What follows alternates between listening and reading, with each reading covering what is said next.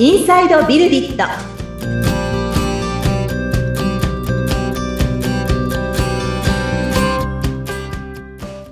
こんにちは。株式会社ビルディットの富田です。アシスタントの菅千奈美です。富田さんよろしくお願いいたします。はいよろしくお願いします。さあ今回から4回にわたってはい。スペシャルゲストの方もお招きして進めていくということでそうなんですよ。はい、はい。いいですね。大変賑やかになりそうで私も楽しみにしていますが。ちょっと初めてのねはい試みですね。はい、そうですね。ですので、はい。ここからはもう富田さんにお任せしたいと思いますので、はい。よ初めてのろしくお願いい展開なのでたしますいろいろ不手際があるかもしれませんけれどもご了承ください。まずはですねお一人目なんですけれども今日のゲストとして以前にも、えーご登場いただきました株式会社ビルディットでソフトウェアエンジニアやっていただいている佐野さんですね。ご紹介します。どうぞはい、えっ、と、ご紹介に預かりました。株式会社ビルディットでソフトウェアエンジニアやってます。佐野と申します。よろしくお願いします。はい、よろしくお願いします。再びご登場いただきました。そして、えー本日のスペシャルゲストとして、エデュケーショナルデザイン株式会社様より、えー水島光大様にご登場いただきます。水島さんよろしくお願いします。はい。よろしくお願いします。今、紹介していただきました、エデュケーショナルデザイン株式会社の水島と言います。はいよろしくお願いします。よろしくお願いします。ということで、この、えー聞くインサイドビルディットで初めての、えー社外といいますかですね。アウトサイドで。そうですね。アウトサイドで。はい。そうですね。本当ですね。インサイドビルディットなのに。はい。ご登場いただくことになったんですけど、まず水島さんが、えー何者なのかっていう話になってくると思うので、はいぜひ、あの、エデュケーショナルデザイン様についてというところと、水島さんについてというところで、えーご紹介いただいてもよろしいでしょうか？はい。はいえっ、と、私が所属しているエデュケーショナルデザイン株式会社はですね、まあ、基本的には、あの、プログラミングとかデジタルの、えっ、と、子供向けの、えー教材を、まあ、作ったりとか、あとはいろんなウェブサービスとか、あの、実際に教室とかも展開しているんですけれど、そんな、えー小中高校生向けの、まあ、デジタルの、デジタルやプログラミングの教材を扱っている、えー会社でございます。で、あのーオンラインで D スクールオンラインというサービスを提供していたりですとか、うんあとは、あのー直営校として静岡に2校、あの、プログラミングスクールを作ってまして、で、そこで私は先生をやったりとか、子供たちがまあ学習するプログラミングの教材を作っていたりとか、まあそんな仕事をしておりますと。はい。はい。ありがとうございます。そんな水島さんに今回から4回にわたってえお話をお聞きできるんですけれども、まあ、なぜ今回ねご登場いただいているかっていうと、まあ、当社との、えっと、今ですね、えー協業という形で当社の方でですね、えー水島様の、えーエデュケーショナルデザイン様の、えーシステム開発についてご支援をさせていただいているというところですね。当社から見ると、お客様という関係性でもあるんですけれども、はい、あの、ご一緒させていただいているということもあり、で、またかつですね、あの、これまでの、えーポッドキャストでもお伝えしてきている通り、えービルディットという会社が、えー人材教育の分野において特化した形でシステム開発のサービスを提供させていただいておりますので、えー私たちのその開発サービスっていったものが、まあ、どういったものなのかっていうのをより色濃くですね、具体的にお話しできるチャンスでもあるかなということとともに、もちろん、水島さんとのお話ですね、ここでいろいろと今まで聞いたことのある話、聞いたことのある話以外の話ですね、色濃い話がお聞きできるんではないかななんていうふうに思いまして、はい。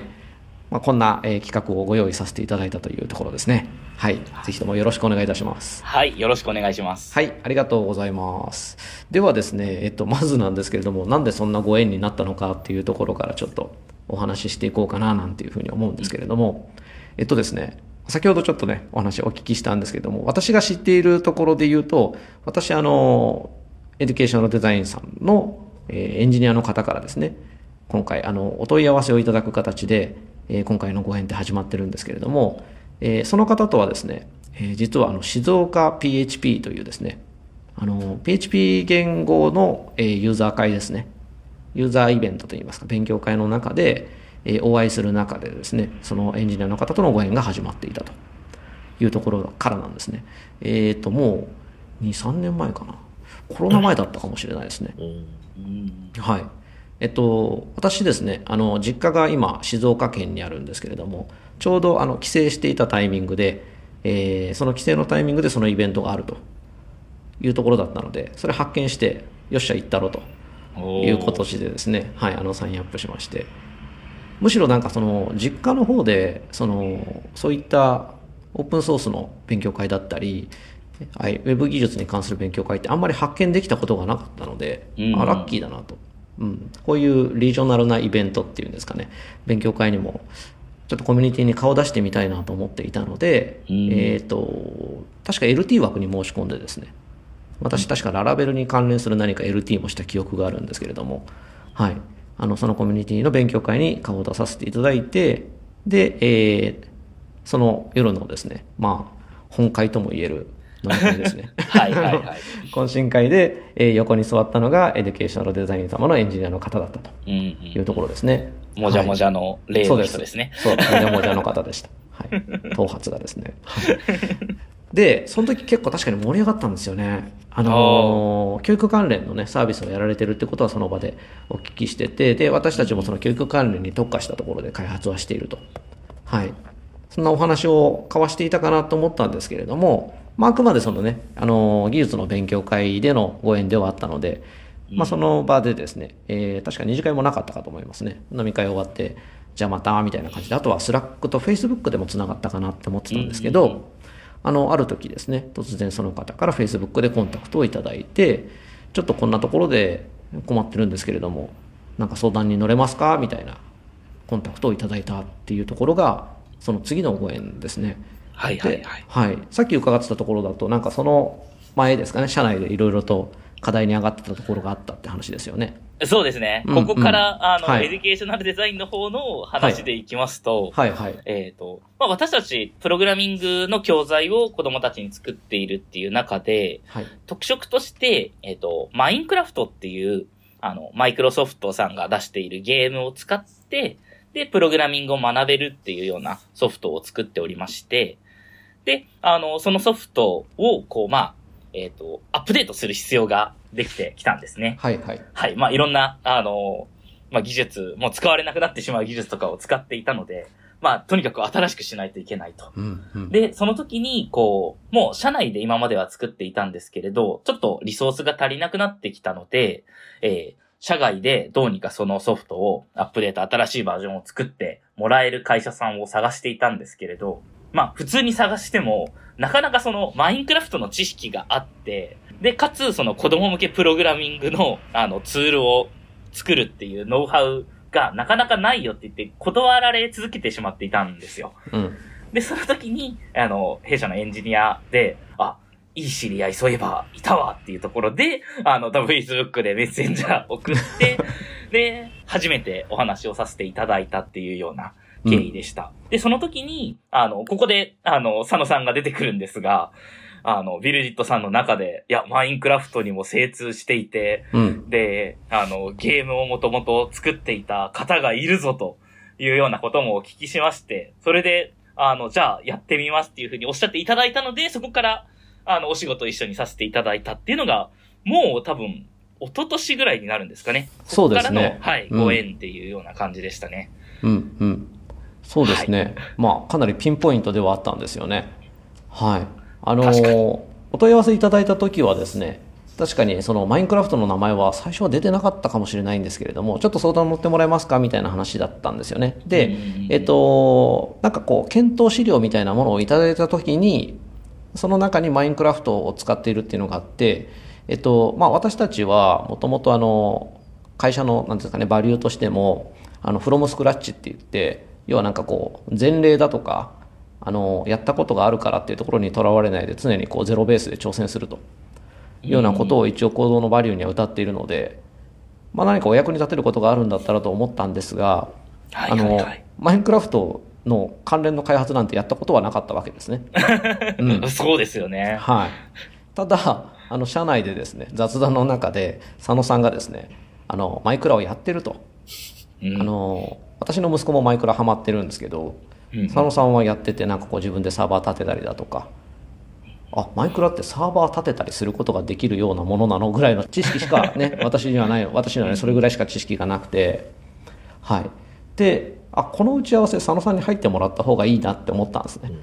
はいはいはいはい。で、お声掛けしてっていうところで、その時佐野さんの印象としてはどんな感じでした？このお誘い。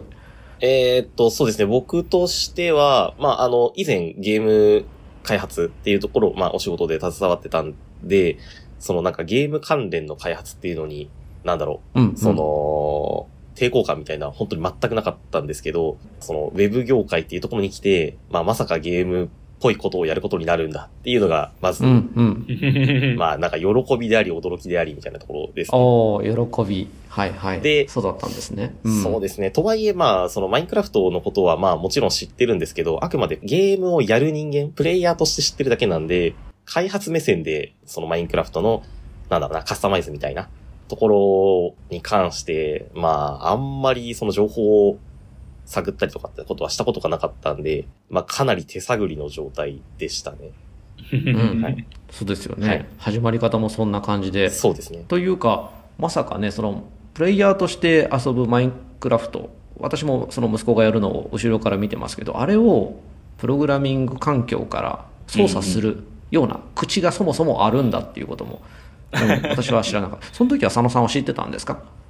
や、そういうプえっとログラミングと連携みたいな。えっと、うん各種サーバーの、な、なんて言えばいいんだろうな。まあ、えっと、カスタマイズ版サーバーみたいなものがいろいろあるとか、そういうことは知ってるんですけど、まあ、そのサーバー内部で自分が独自に作ったプラグインみたいなのを動かせるまでは知ってたんですけど、そのプラグインをどうやって作るかとか、まあ、どういった API が準備されてるかとか、そういうことは全然全く知らなかったので、打ち合わせに入って初めて読み始めたっていうところが正直なところでした。まさにフロムスクラッチでしたわね、はいこれは。はい。そんなところから始まっていったというところなので、まあ、今回から、まあ、もう1回目が終わろうとしてるんですが、あと残り3回かけて、具体的にそのどんな開発プロジェクトであり、まあ、当社がどのような形で支援させていただいていたり、あるいはエデュケーショナルデザイン様が、うん、あのどういったところに向かっていこうとされているのか、まあ、そんなお話もぜひお聞きできたらななんていうふうには思っておりますので、えー一つどうぞよろしくお願いいたします。はい。よろしくお願いします。よろしくお願いします。では、菅さんお返しします。はい。ね。とても面白いご縁のつながり方、そしてこれからね、どうやってもっともっと深く関係が、えー深まっていくのかっていうところもすごく楽しみにしております。番組を聞いてご感想やご質問、お問い合わせなどがありましたら、番組説明欄に富田さんの会社の URL を記載しておりますので、そちらからお問い合わせをお願いいたします。はい、えーこの番組は、えー Google Podcast、Apple Podcast、えー Amazon Music Podcast、Spotify の、えー各媒体でも配信されておりますので番組を聞いて、えー気になっていただいた方ご興味持っていただいた方はぜひ、えー購読登録の手続きもよろしくお願いいたします毎週木曜日に配信しておりますはい。皆さんありがとうございました。はいありがとうございましたありがとうございました。ありがとうございました。